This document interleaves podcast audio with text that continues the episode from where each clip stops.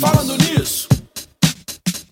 Olá, seja muito bem-vindo a mais um episódio do podcast Falando Nisso. Eu sou Humberta Carvalho e este é um programa em áudio e vídeo do Sesc Goiás e um oferecimento do sistema Fecomércio. Tá chegando agora? Seja muito bem-vindo ao seu primeiro episódio, mas saiba que nós também já temos vários outros episódios no ar, então terminando esse aqui, vai lá conferir, tá bom? Toda quarta-feira às 10 horas da manhã eu te encontro aqui no nosso estúdio com diferentes convidados para a gente conversar sobre temas atuais e, muitos, e muito necessários para te ajudar a ter uma vida mais leve, mais saudável, mais equilibrada e, claro, também com mais bem-estar. Aproveito para te convidar a seguir o nosso podcast, a avaliar. Se você preferir também nos assistir, nós estamos no YouTube no canal do Sesc Goiás. Se inscreve no canal, interage nos comentários, ativa as notificações para você não perder nenhum detalhe. Espero muito que o episódio de hoje faça sentido e companhia para você. No trânsito, na academia, em casa, de onde você estiver nos acompanhando. E se fizer sentido, já sabe também. Compartilha com as pessoas que você gosta, porque pode ser que faça sentido, sentido para elas.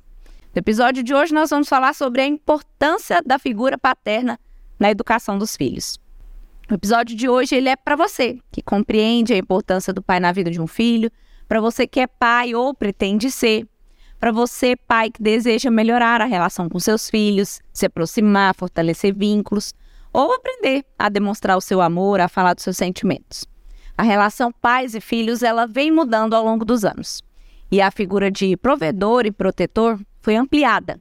E aquela relação fria abriu espaço para um relacionamento cheio de afago, de abraços e de muito carinho.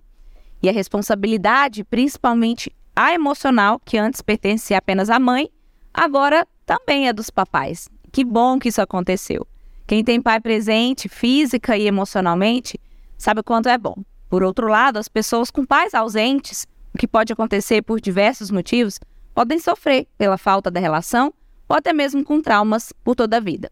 Para a gente conversar sobre os desdobramentos dessa nova realidade e ajudar mais pais a compreenderem e assumirem suas funções paternas com ainda mais responsabilidade emocional eu recebo hoje aqui no nosso estúdio dois convidados muito especiais, o neuropsicóloga, neuropsicólogo Simon Ferraz. Simon, seja muito bem-vindo. Muito obrigada por aceitar o nosso convite. Muito obrigado, Humberta. Para mim é um prazer enorme estar aqui, falar de um tema tão importante para a sociedade. Coisa boa. E recebo aqui também o gerente de controle interno do Sesc Senac, o Rives Pacheco. Rives, muito obrigada também pela sua participação, por dispor do seu tempo e companhia aqui com a gente. Eu que agradeço, Humberta. Muito boa tarde. É um prazer estar aqui com vocês, né? Com o Dr. Simon, já soube que é um neurocientista, né? Neuropsicólogo, né? Isso. E acredito que vai ser um bate-papo gostoso. Vai, essa é a nossa proposta. E antes da gente começar, eu queria conhecer um pouquinho de vocês. Bom, eu sou especialista em neuropsicologia, né? Além de psicólogo, sou especialista em ABA, que é análise do comportamento aplicada para autismo e deficiência intelectual. Atualmente sou gerente multiprofissional do Hospital, do Hospital São Cotolengo, a Vila São Cotolengo, né? Bem tradicional aqui no estado. É, sou professor de psicologia é, na, na Unialfa e atualmente também trabalho com o público infanto-juvenil na clínica, voltado geralmente para transtornos do neurodesenvolvimento e ajustamento de comportamento, tanto na infância como na adolescência. E você, Rips? Então, uh, eu, hoje, atualmente, eu exerço a função de gerente de controle interno no Sesc Senac Goiás, né? tenho 48 anos, sou formado em ciências contábeis, tenho especializações na área de auditoria, na área de controle e finanças. E, enfim, né? É um desafio novo para mim, primeira vez no estúdio. E estou aqui ansioso para ver o que, que vai rolar daqui para frente, né? Para conversar de um assunto tão bom e necessário. Coisa boa. Espero que a sua experiência seja positiva aqui com a gente hoje. E eu queria começar perguntando para o Rives, né? Assim, Rives, quantos filhos que você tem? Como que é a sua relação com eles? Então, eu tenho dois filhos. Eu tenho o Murilo de 29 anos e tenho o Marcos Vinícius de 23 anos, né? E tenho um neto de 4 meses. A coisa mais linda, o Ravi, né? Foi um presente que eu e minha esposa recebemos o ano passado. E é isso. E o que, que mudou na sua vida depois que você se tornou pai? Quem que era o Rives antes de ser pai? Quem que se tornou o Rives depois de ser pai? Então, interessante. Uh, eu sempre sonhei em ser pai. Eu acho que isso estava no meu DNA de criança eu brincava em ser pai. E cresci com isso, né? Fui pai muito, muito cedo, muito jovem, aos 19 anos eu fui pai.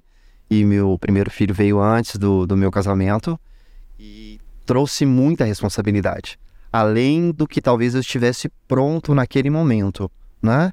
Mas não abandonei, tive uh, um, um, período uh, é, sabático aí difícil até conseguir me casar, até conseguir adquirir minha residência, né?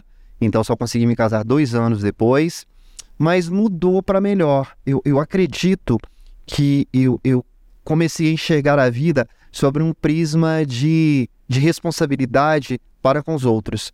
A partir dos meus filhos, essa responsabilidade foi muito maior. Bacana.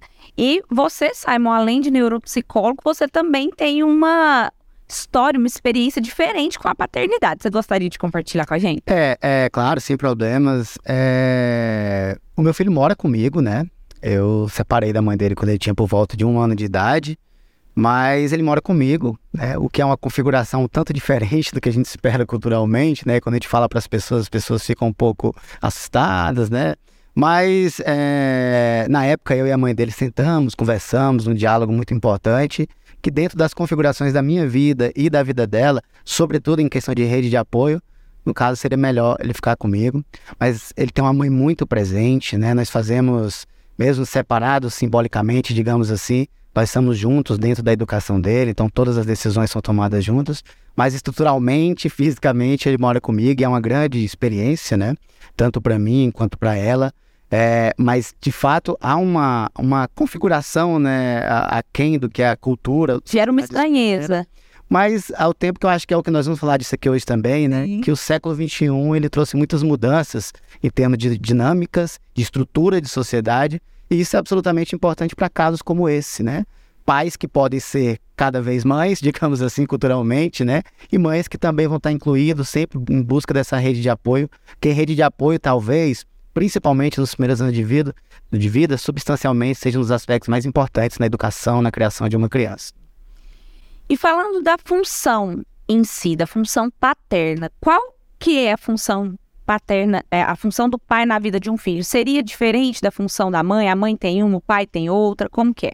Olha, quando a gente busca na psicologia, principalmente dentro de aspectos da psicanálise, por exemplo, Freud, Lacan, Winnicott, a gente sempre vai perceber uma tendência ao, ao lado simbólico da mãe ser mais forte, né? Porque culturalmente isso era muito forte, principalmente quando esses textos foram escritos e criados no século XX.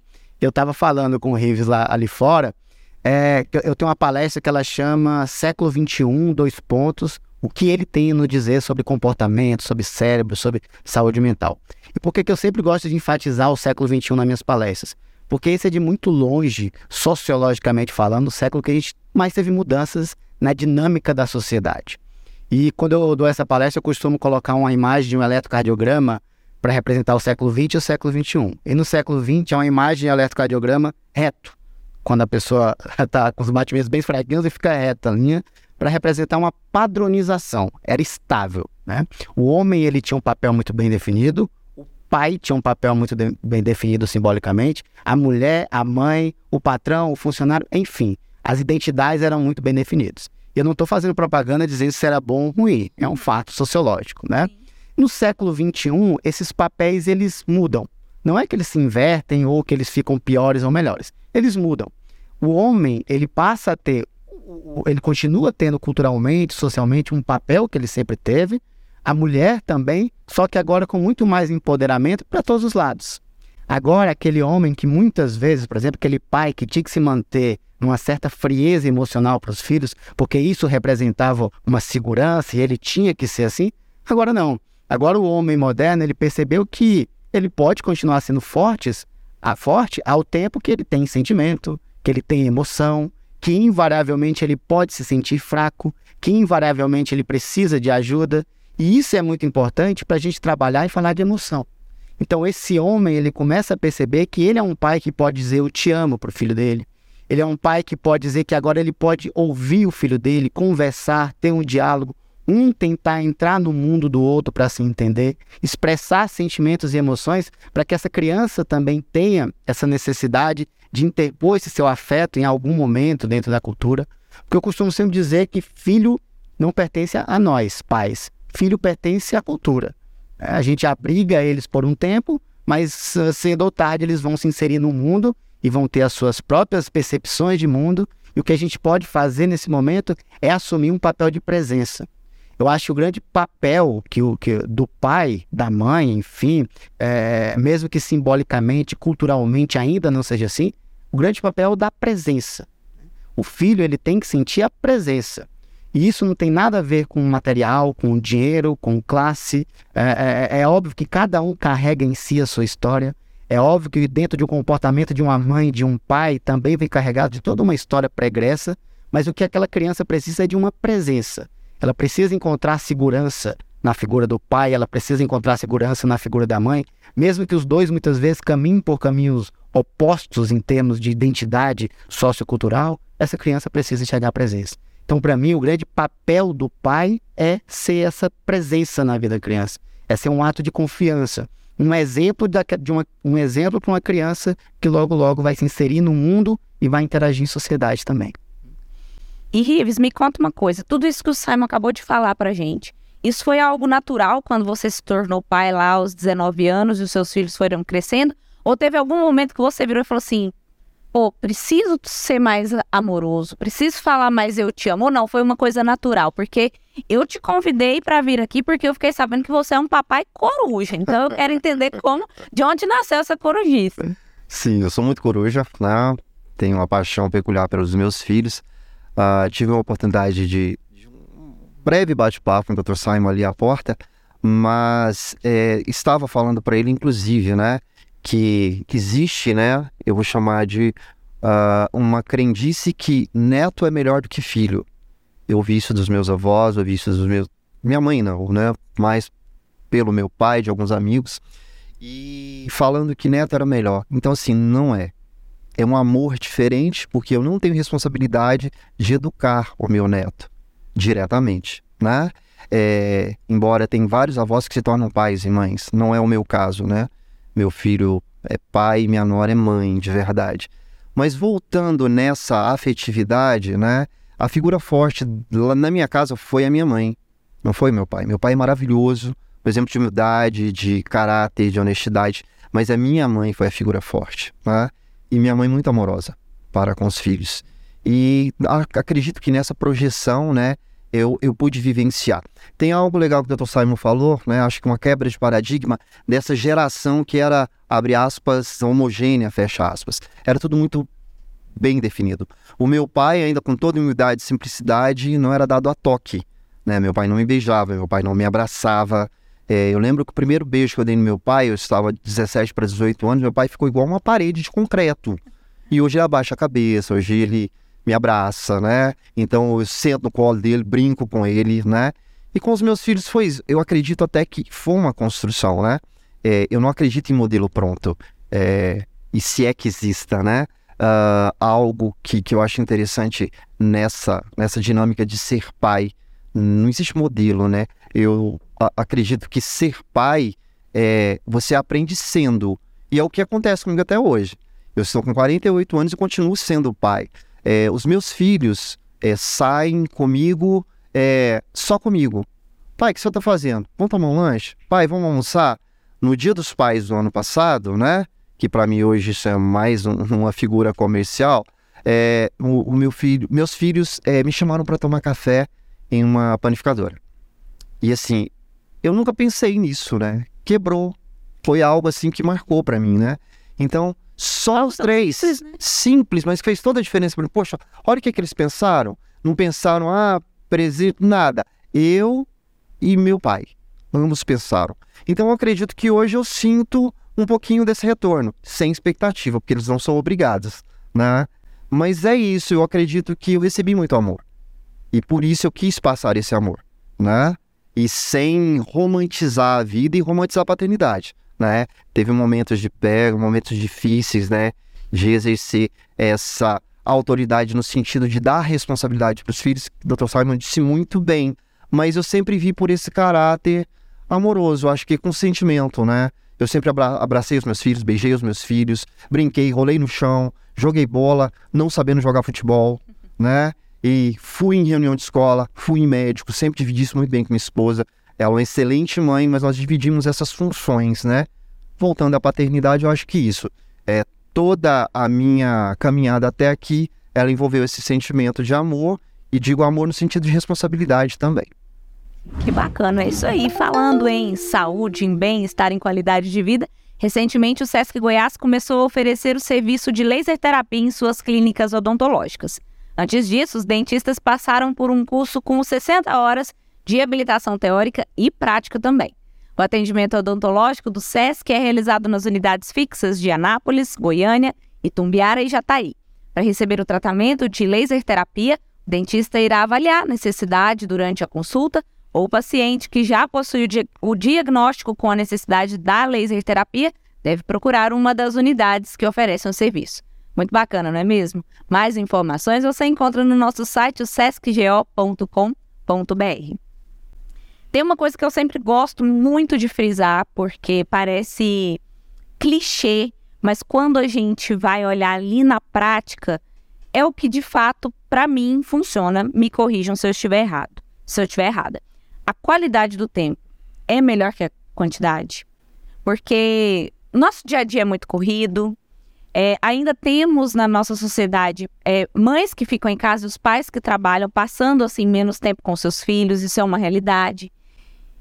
E aí, às vezes, fica assim: como que eu vou criar um vínculo se eu não tenho tempo? Se eu tenho ali só o finalzinho do dia, ou só o final de semana. Te a qualidade é melhor que a quantidade? Sem dúvida nenhuma. Né? Sobretudo numa sociedade moderna que o mundo anda cada vez mais rápido. Tem a impressão que dá a, a história do áudio avançado no WhatsApp, né? A gente querendo tudo cada vez mais rápido.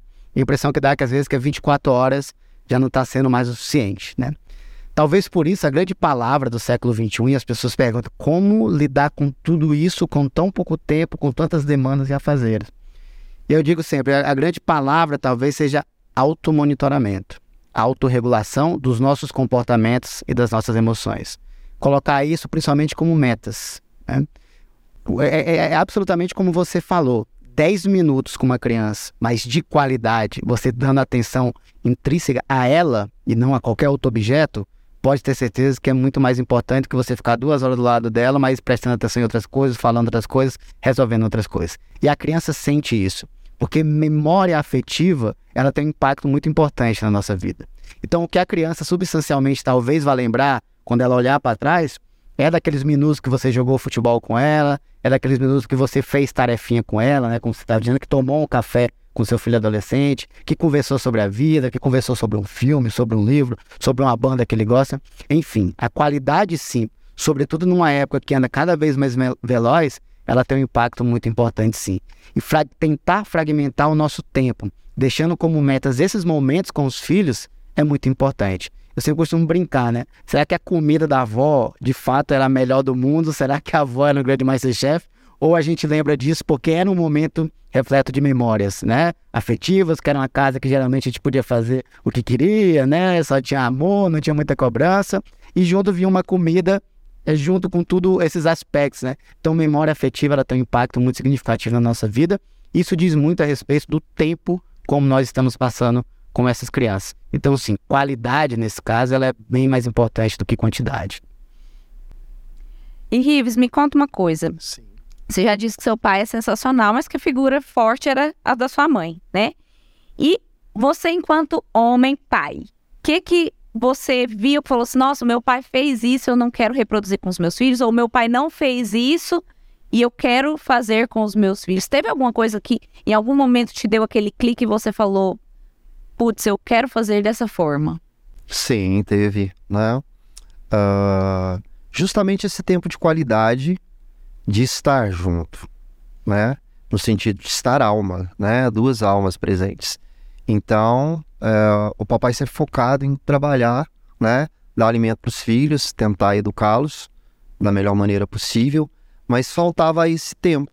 Lembro ainda dele levar-nos a, alguns parques, né? Zoológico, Mutirama. Tudo que ele tinha condições, ele nos levava. Mas ele não participava da brincadeira, ele nos levava para brincar. Eu falei assim, eu vou mudar isso, né? Eu preciso estar presente para os meus filhos, né? Quando eu digo que eu ia em reunião de escola, que eu ia em médico, eu ia mesmo, a ponto de pegar meu filho é, xingando o porteiro da escola e corrigindo na frente dele e ele chorar, pai, por que, que você fez isso comigo, né? E eu falei, jamais, você precisa aprender a respeitar as pessoas, ali ele é autoridade, ali ele é quem cuida de você, você não é dono do mundo. Então, assim, dar responsabilidade é, até no momento lúdico de brincadeira, né, falar a linguagem da criança, eu procurei fazer isso com os meus filhos. Eu vou mudar isso, né? Eu quero que quando meu filho tiver dúvida, quando ele tiver problema, ele me procure, né? Se eu não for a, tiver a resposta, eu posso ser uma ponte para ele achar a resposta. E eu acredito que é com esse tempo de qualidade dito pelo Dr. Simon é que a gente consegue, né, criar esse vínculo afetivo com os filhos. Então, é, nessa linha, eu acho que isso faz toda a diferença. E talvez do ponto de, vida, ponto de vista da psicologia, essa é, pergunta seja mais pertinente, mas eu queria saber assim como lidar com a ausência do pai biológico. Porque tem muita gente que não tem o pai, né? Ou porque perdeu, ou porque separou e não convive mais, porque o pai foi embora, porque por N fatores. Alguém pode realizar a função paterna? Como lidar com essa falta? paternidade, maternidade, ela é um símbolo, né? Cultural. As pessoas representam esse símbolo, né? Mas o nome, pai e mãe, ela é algo é, é, é, intrinsecamente cultural, digamos assim, né? Então hoje a gente até fala muito pais e ou cuidadores, né? As próprias escolinhas hoje tomam muito cuidado com isso, porque claro, cada um de nós carregamos uma história. Uma história que nem sempre depende da gente, o comando, as rédeas dela e, sobretudo, ainda mais num país como o nosso, onde há, ainda há tanto abandono paterno, principalmente, né? Homens abortam também, né? Talvez até mais é, que as mulheres, simbolicamente falando, mas é, isso é um símbolo. Outra pessoa pode se desenvolver esse papel, né? Você tem uma biologia, claro, eu sempre costumo falar muito isso. O ser humano hoje é impossível ver o ser humano sem ser por esses três aspectos. Então, toda vez que eu vou atender uma criança, uma adolescente, enfim, toda vez que eu vou trabalhar dentro da psicologia, eu tenho que enxergar aquele ser humano dentro do aspecto biológico dele, dentro do aspecto psicológico, mas principalmente dentro do aspecto social. O Piaget dizia isso. Né? O Piaget dizia que todo fenômeno ele é biológico nas suas origens, mas ele é sempre social nas suas extensões finais. Então, sim, biologicamente, o nosso pai biológico, por exemplo, pode não ter exercido a função por algum motivo, é, é, ou por abandono afetivo mesmo, ou por algum motivo é, de morte, por exemplo, ele não fez parte ali da, da vida do filho, mas outras pessoas podem assumir esse papel. E dentro desse empoderamento, a percepção desse indivíduo de mundo é muito importante. Você acabou de falar, né, e da questão que a sua mãe assumiu esse papel muito forte, né, dentro da sua vida. Eu também é, sofri esse abandono afetivo paterno quando eu tinha os dois anos de idade, não tive mais contato com meu pai, mas a minha mãe foi uma grande mãe e a, a, é, conseguiu fazer o trabalho ali pelos dois, digamos assim, de uma forma muito boa, de uma forma que, claro, sempre tem uma nuance emocional envolvida nisso, porque pais, eles são o amor original, digamos assim. É o primeiro contato de amor que nós temos na nossa vida. Quando não há isso, é óbvio que de menor em maior grau há uma ruptura emocional sobretudo quando você começa a se inserir na cultura. Porque pai e mãe você vai ver no filme, no desenho animado, na escolinha, e quando isso não ocorre, pode ocorrer uma ruptura emocional. Mas esse empoderamento individual de tentar entender esses aspectos e aí a partir disso traçar estratégias para lidar melhor com esse tipo de vicissitude é muito importante. Né? É, é, outras pessoas podem assumir esse papel, simbolicamente falando. Pode ser um cuidador na nossa vida, pode ser um padrasto, por exemplo, né? Sim. Pode ser um avô que fez esse papel, é, pode ser um tio, enfim. Outras pessoas podem assumir sim. É claro que a gente espera, o, o, a gente espera do pai, a gente espera da mãe certa postura, mas a vida é muito imprevisível. Né? Nós não temos o controle sobre ela em boa parte do tempo. E quando isso não ocorre, quando essa originalidade da vida não nos ocorre, quando, quando o, o caminho assertivo que as pessoas esperam não ocorre, a gente pode sim fazer essas substituições, simbolicamente falando, desde que seja bom para a gente também, né? Eu, eu, costumo sempre dizer que o amor ele funciona em liberdade. Então também não é procurar o pai e a mãe num relacionamento, né, quando já, já se torna adulto, né, simbolicamente falando, mas é tentar se empoderar disso, entender toda essa nuance que ocorreu na sua vida, para você ter atitudes mais assertivas frente a isso com o passar do tempo, com o passar dos anos, lidando melhor com isso, né? Entendendo que a vida é imprevisível, que ok, o pai deveria ter feito, ter, ter tido feito esse papel, não o fez, mas a partir disso, como que a gente pode seguir e elaborando melhor as nossas emoções e sentimentos. Quando a gente não consegue fazer isso sozinho, é sempre interessante buscar uma ajuda profissional para lidar melhor com essas emoções. É óbvio que todo tipo de rejeição machuca, dói, mas ela também tem as suas curas, né? Justamente por causa das outras substituições, justamente por causa das outras pessoas, outros símbolos que vão aparecendo na nossa vida.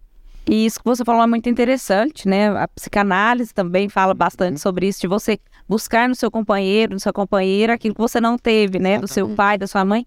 É, mas é bom a gente falar que não é porque uma criança não tem a presença do pai, a presença não só física, mas a presença é, emocional também, que ela vai ser uma criança infeliz, um adulto infeliz, né? Claro, claro.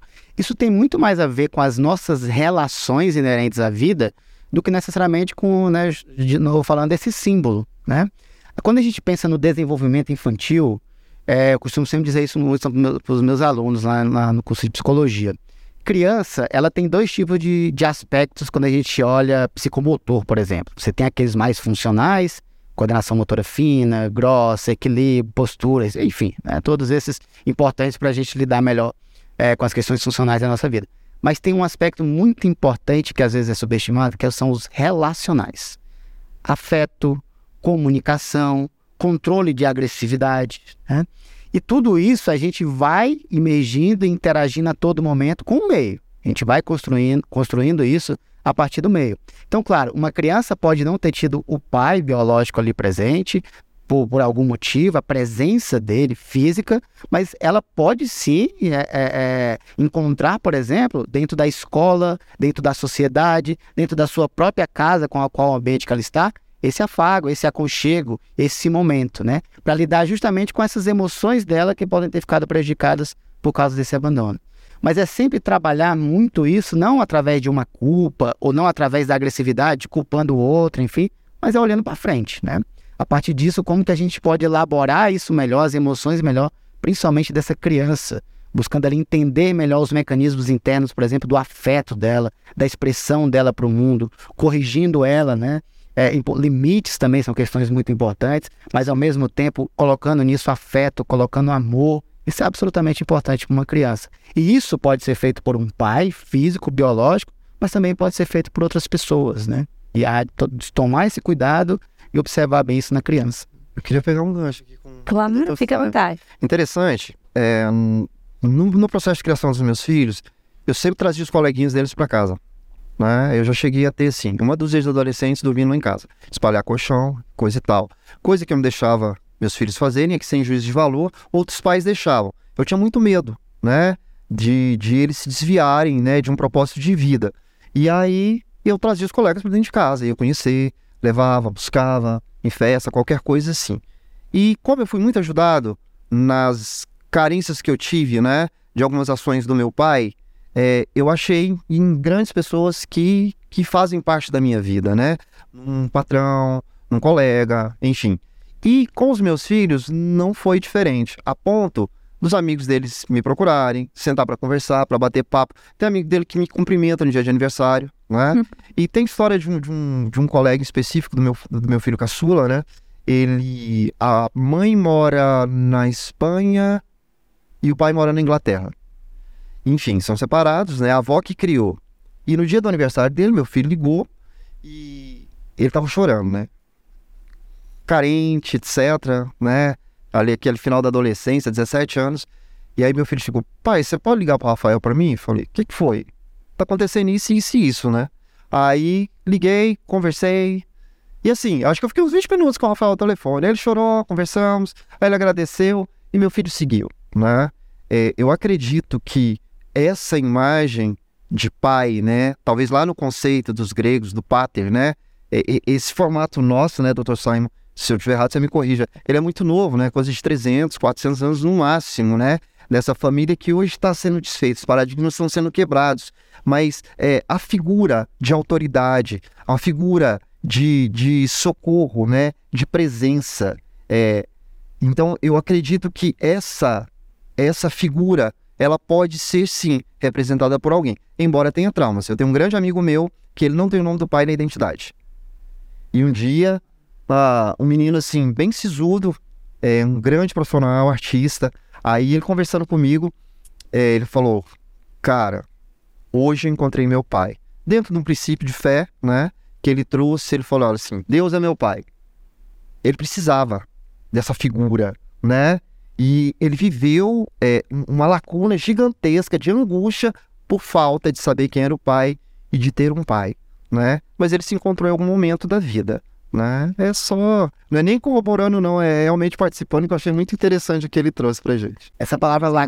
essa palavra lacuna é muito importante, né? O Freud falava muito disso, né? De, é, repetindo de volta na psicanálise, que não é minha área, tá? Mas são coisas tradicionais, clássicas da psicanálise, né? O, o Freud dava muita importância, e não, não poderia ser diferente aos pais, principalmente, sobretudo as mães, né? Por, por ter toda aquela questão do, dos judeus, enfim, mães, dias, né? Que ele passou muito tempo estudando, muitos anos. É, mas ele sempre dizia que as faltas que a gente busca enquanto adulto é geralmente realmente voltando a essa questão do amor original. Pai, mãe, etc. Inclusive, ele vai citar religião, relacionamento amoroso. A gente está sempre atrás, segundo ele, na verdade, um prote de um protetor, de uma proteção. Se a gente pega o sinônimo de pai e mãe, tá, talvez seja esse o grande sinônimo, é Sim. proteção, alguém que protege. E quando a gente perde essa proteção por algum motivo, ou porque não a teve lá desde o início, ou porque também a vida vai caminhando e a gente vai se distanciando cada vez mais dos pais também, a gente vai buscando esse amor em outros polos, né? E quando a gente teve ele, teve esse afeto, isso vai ter um impacto na nossa vida. Quando não teve, vai ter outro. Mas é muito importante, Humberta, conversar com a criança, né? A criança, em algum momento, ela vai chegar e perguntar, vai questionar. Como a gente estava falando, a cultura é muito soberana nisso. Não adianta mentir para ela, não adianta fantasiar. Em algum momento, ela vai conviver com isso. Então, conversar com ela, né? respeitando o tempinho da criança para ela vir atrás desse assunto, ela querer falar sobre isso, e aí explicar de uma forma lúdica, né? de uma forma educativa, é, evitando procurar culpados para aquilo, mas pensando lá na frente, né? É, é, tentando fazer com que a criança entenda essas questões imprevisíveis da vida, ou que às vezes a vida vai sair dessa fantasia da perfeição que a gente espera, e tentar, dentro do lúdico, se inserir no mundo dela e explicar essas situações. Né? Esse diálogo ele é muito importante, a gente não pode subestimar o poder de capacidade de entendimento de uma criança, e a gente começa com o diálogo, com a conversa, trazendo ela para esse mundo. Que bacana, é isso aí. E falando nisso, em estreitar laços e fortalecer vínculos, que tal participar de uma programação especial juntinho com seu bebê? A biblioteca do Sesc Faz Salville em Goiânia realiza todo mês o Tem Bebê na Biblioteca, uma ação para bebês de 0 a 3 anos que promove o aprendizado e a interação entre o ambiente familiar e os livros. O projeto estimula o desenvolvimento infantil por meio da leitura, de maneira lúdica e criativa, já que proporciona o acesso a livros específicos para a faixa etária, com aspectos sensoriais, compostos por imagens, sons e texturas, tudo isso para chamar a atenção da criança por meio da visão, da audição e do tato. Quer saber mais? Acesse o site sescgo.com.br e vem com seu bebê para a biblioteca. Rives, teve alguma situação na sua vida com seus filhos ou com algum deles que talvez você olhe para trás e fale assim: eu não teria vivido isso, eu não teria tido essa oportunidade de estar próximo ou de acolher. Enfim, alguma situação você se lembre que você não teria vivido se você não fosse próximo deles? Próximo emocionalmente falando? Tem. Tem várias. Inclusive, Murilo vai Há 20 anos atrás, é, foi uma guinada profissional para mim. É, eu trabalhava no escritório de contabilidade, fiquei quatro anos e trabalhava 14 horas por dia. Trabalhava às vezes sábado, às vezes domingo, às vezes feriado. E um dia meu filho ligou lá no escritório, pediu para a mãe, ligou, falou: "Pai, eu não tô te vendo. O senhor não faz mais tarefa comigo." Foi assim: "Opa, eu preciso mudar." Comecei a espalhar currículo, né? E voltei a ter uh, um emprego onde eu pudesse dar mais atenção e continuar com aquela presença. Ele acusou isso para mim, né? E num segundo momento, é, eu fiz, uh, logo que eu estava concluindo minha primeira especialização em auditoria, eu fiz um processo seletivo numa grande empresa e tinha a oportunidade de seguir carreira como auditor lá dentro, né? Eles implantaram um programa de auditoria e aí o, recrutador é, eu pedi uma prova, ele pediu para eu ir na empresa, fez a prova comigo e depois fez uma entrevista. Me explicou que era um mundo de auditoria e que eu chegaria a ficar um mês fora de casa. Se eu estava pronto para isso, que a época, né, com filho adolescente, ele, olha, parece que você é bem família, né? Hum, gosta de estar junto dos teus filhos. Enfim, eu queria citar essas duas situações que me fizeram refletir, né? E eu não, não me arrependo de ter procurado um outro lado e ter conseguido equilibrar trabalho, família estar com eles. Por exemplo, é, literalmente, eu acompanhei meus filhos em cada fase dos estudos. É, Murilo até se formar, inclusive eu, eu tive uns 20 minutos com o Dr. Simon antes, eu tive esse privilégio. E aí eu estava contando para ele. O Murilo é músico profissional, ele é formado em artes visuais e uh, chegou um momento da vida, ele fez cinco vestibulares para arquitetura. Em um determinado momento, ele chegava na segunda fase e não passava. No último foi na, na UEG, é, 20, 28 vagas e ele ficou em trigésimo lugar. E aquilo respirava, né? E aí, um dia, conversando com irmão, ele falou: libera o Murilo desse peso. Cheguei em casa, conversei com ele, falei: meu filho, se você for médico, eu vou ser o pai mais frustrado do mundo. Com todo respeito aos médicos. Mas se você for músico, eu vou ser o pai mais feliz que você possa pensar. Ele, sério, paizão? Falei, sério. É tudo que eu precisava escutar. Levantou, me deu um abraço. Enfim, o Murilo é um músico maravilhoso. Maravilhoso. Eu sou pai babão, né? Gosto de música, mas ele é excepcional. Dá aula, dá aula para criança, dá aula para criança especial, né? E se encontrou naquilo que ele faz, né? Já casado há quase dois anos, né? Já conseguiu comprar a casa dele, enfim, através da música, né? Eu perderia isso, entendeu? Senão eu vou ficar é, aqui no intensa verborragia, mas o, o, o Murilo, né, me, me, trouxe esse start que eu precisava. E da mesma forma o Marcos, né? É, é isso. Que bacana. E foi bacana conhecer a sua história também, Simon, porque eu tinha planejado te pergun perguntar para vocês isso, né? A questão do divórcio, da alienação parental, das brigas constantes, porque isso ainda é algo que de fato separa não só o pai, a figura masculina, mas separa os pais, pai, mãe, dos seus filhos afetivamente. É possível é, viver em harmonia, é, dar o suporte emocional que os pais precisam, mesmo que os pais não queiram mais estar fisicamente juntos, estejam separados e tenham tido problemas enquanto casal? Sem dúvida nenhuma. É, é aquilo que a gente estava falando sobre a imprevisibilidade da vida. Né? Eu creio que quando a pessoa casa, ela não pensa em separar mas é, acredito que acontece, né? e, tem, e, o século XXI também trouxe isso, justamente por, pela, pelas mudanças de papéis, isso acabou ocorrendo muito. E é perfeitamente possível viver, sim, é, é dentro de uma vida, é, é, é, dar uma vida saudável para essa criança, mesmo dentro de uma separação. As separações físicas, elas são inerentes à nossa vida, elas, ocorrem, né? a gente não tem controle sobre isso, e muitas vezes tá junto. Tem muita gente que fala, né? Não ficar juntos por causa do filho. Mesmo que estejam brigando muito, mesmo que eles se acessando mais. E às vezes isso pode ser pior emocionalmente para uma criança do que eles, por exemplo, permanecer, é, se separarem. Né? Aí, aí, repito aquilo que eu, eu falei anteriormente: diálogo. Né? São dois adultos e uma criança. Então, esses dois adultos, presume-se que eles têm uma capacidade cognitiva e emocional, por já ter tido outros parâmetros na vida de lidar. Então, é lembrar que eles são adultos e ali é uma criança. Então, mesmo que tenha existido uma diferença, uma, algumas diferenças nesse relacionamento, que culminou com uma separação, existe um ser ali que ainda precisa de um cuidado afetivo, de um, de, de um ser que está desenvolvendo seu potencial e percepção de mundo. Então, o diálogo é muito importante para construir essa base com a criança. É?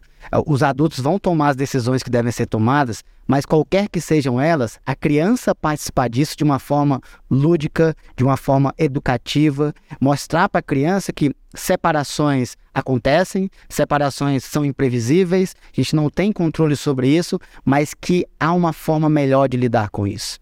Eu acho que a grande questão da vida, e principalmente quando a gente fala de uma criança, não é necessariamente o acontecimento, porque nós não temos controle sobre os acontecimentos que, que, é, que acontecem em nossa vida, mas a gente pode ter controle sobre o nosso comportamento perante a ele. O que a gente vai fazer diante da crise. E é claro, quando você é um adulto e tem uma criança, é muito importante inserir ela com o menor sofrimento possível.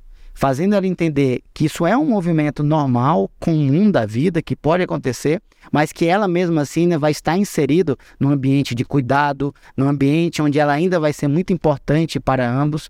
E o adulto, ele cabe a ele ter essa maturidade emocional de entender que vai existir uma separação física, jurídica, enfim, material, mas que formar ali uma coisa muito bonita, talvez a coisa mais singela e bonita de uma sociedade, né, que é uma criança, é, que é educar uma criança. Então é muito importante construir com essa criança um diálogo, não, de novo, né, mostrar um mundo de fantasias, de perfeições, mas é o que que nós podemos fazer para ter, diante de acontecimentos da vida, um sentimento menos sofrível, é, é, é, é, um sofrimento em menor grau diante de, de, dessas questões que vão acontecendo. E aí é muito importante manter esse diálogo, trazer ela para esse mundo e mostrar que ela ainda vai continuar sendo cuidada, embora agora em casas diferentes, em situações diferentes, e esses pais manterem sempre diálogos, terem sempre posições é, não únicas, porque a gente pensa diferente um do outro, mas posições estáveis para essa criança, para ela se sentir num mundo seguro e estável. Né?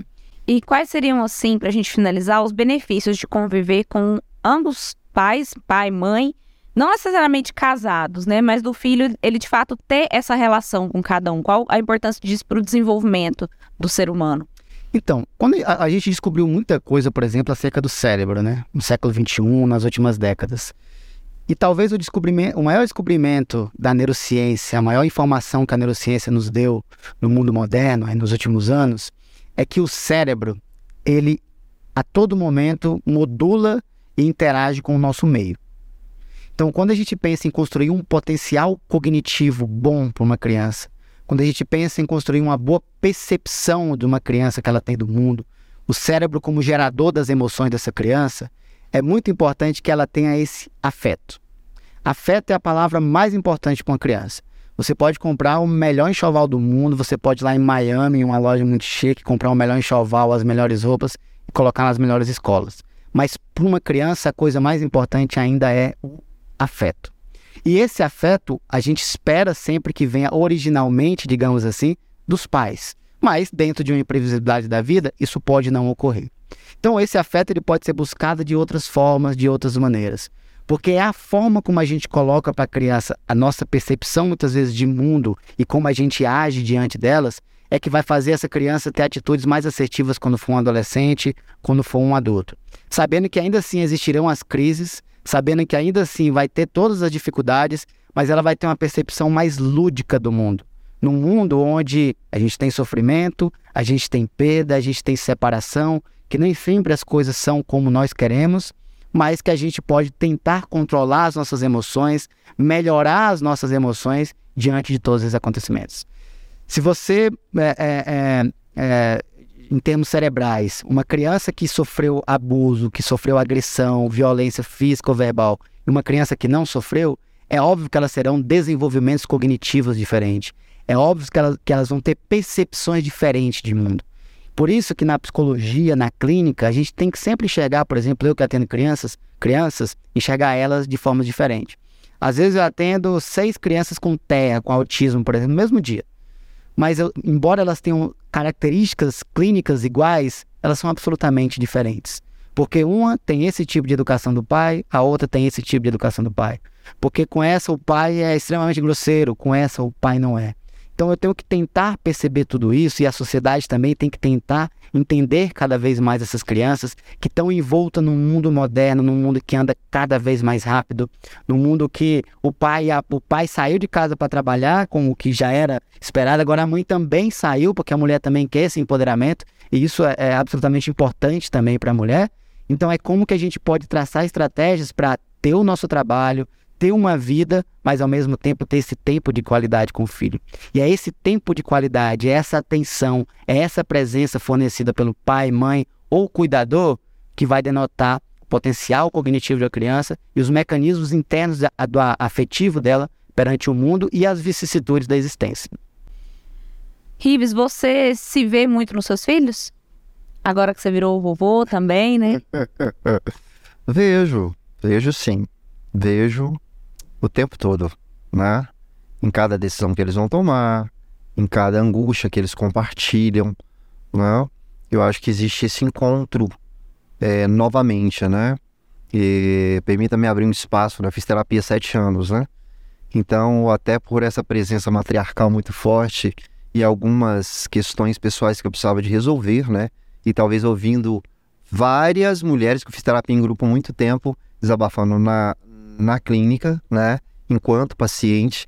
E a maioria dos homens não ficavam até o fim, né? E esses sete anos me deu é, um prazer imenso de me reencontrar, né? Então, sim, me vejo nos meus filhos em cada detalhe, né? E tem hora que eu paro um pouco, opa, tô precisando aprender com eles um pouquinho também. Que bacana, é isso aí.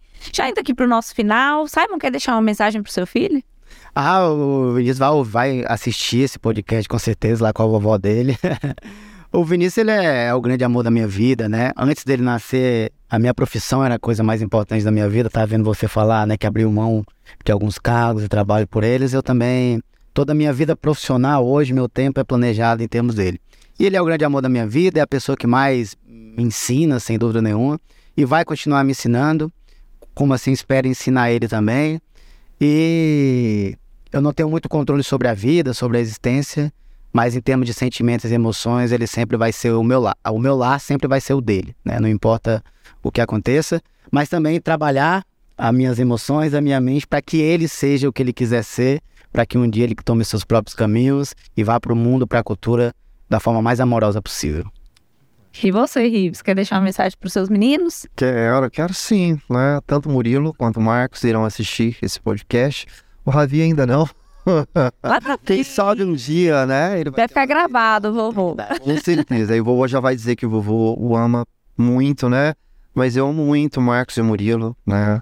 São, são dois incentivos de vida de que vale a pena viver, que vale a pena ter responsabilidade com a vida, que vale a pena cada dia melhorar, compreender o outro a partir de si, né, mas a partir do outro também. Enfim, mandar um beijo no coração deles, da minha esposa, né, a qual me dá o privilégio junto com ela sermos pais e mães, né, e falar que os nossos filhos estão dando sequência na vida. Que bacana, é isso aí. Quero muito agradecer a participação aqui de vocês. Eu acho que foi um bate-papo muito rico, muito esclarecedor, né? É, a figura masculina é, vem sendo quebrada esse paradigma, mas a figura masculina ela ainda, ainda tem muita resistência, às vezes, de falar de sentimentos, de falar eu te amo, de dar um abraço, de dar um afago, um carinho. Então, acho que falar sobre isso é muito importante, porque é, o, o desenvolvimento de um ser humano nós somos seres humanos e seres sociais, então a gente precisa desse afeto, como o, o Simon bem colocou. Então acho que a gente precisa falar disso. Então eu espero muito que os papais que estão nos ouvindo, que já são papais, que querem ser papais, que eles aprendam muito com esse bate-papo nosso de hoje, que foi muito enriquecedor. Simon, muito obrigada pela sua participação. Agradeço muito por ter estado aqui com a gente hoje, por compartilhar o seu conhecimento. Se alguém quiser conversar com você, onde que te encontra? É, eu agradeço, né, primeiramente o convite, Ri, foi muito, muito lindo ouvir a sua história, a sua, a sua relação com seus filhos, isso nos motiva cada vez mais a sempre melhorar, né. Bom, é, quem tiver interesse, meu Instagram é Simon Ferraz, tem sempre lá assunto de conteúdo de psicologia, principalmente voltado para essa área de cérebro e comportamento, principalmente na área infanto-juvenil, que é o meu, onde eu atuo hoje mais, mais fortemente. Então quem tiver interesse, Simon Ferraz lá no Instagram. Rives, muito obrigada, viu, por estar aqui com a gente hoje, ter, ter, ter disponibilizado o seu tempo para compartilhar a sua história. Muito linda, por sinal. Parabéns. Parabéns aos dois, na verdade. E caso alguém queira te encontrar, queira falar com você, onde que te encontra? Sim, então. É, primeiro queria agradecer ao Dr. Simon, né? É, por trazer esse conteúdo, né, conceitual, né, tão bem, né, deu aula pra gente aqui hoje, pra, em particular, isso foi muito bom é, Rives, R-Y-V-E-S, Rives Pacheco, tá? Vão me achar no Facebook, no Instagram. Isso é poeta também, né, Rives? Então, eu rabisco algumas coisas. Lá você compartilha alguns desses pensamentos? Compartilho sim, bastante. Dá, quem quiser conferir, meu perfil é aberto, né? Então, convido você a ir lá e também me dar a sua opinião sobre o que, é que você acha. Humberta, muito obrigado, obrigado a todos. Obrigada, viu, gente? É isso aí, nós estamos chegando ao fim. Gostou do nosso episódio de hoje? Eu espero que sim, eu aprendi muito e eu espero que você também aprenda muito. Aproveita para compartilhar esse episódio com os papais que você conhece, com as mamães, com os cuidadores, porque é muito conteúdo bom, conteúdo gratuito para enriquecer a sua vida. Então segue o nosso podcast, avalia. Se você nos acompanha pelo YouTube, segue o nosso canal deixa sua opinião, se inscreve para não perder nenhuma novidade. Eu encerro o episódio de hoje com uma frase do filósofo Sêneca. Ele diz o seguinte: A parte é parte da cura, o desejo de ser curado. A gente se vê na quarta-feira que vem, às 10 horas da manhã. Até lá. Falando nisso, falando nisso, falando nisso, falando nisso.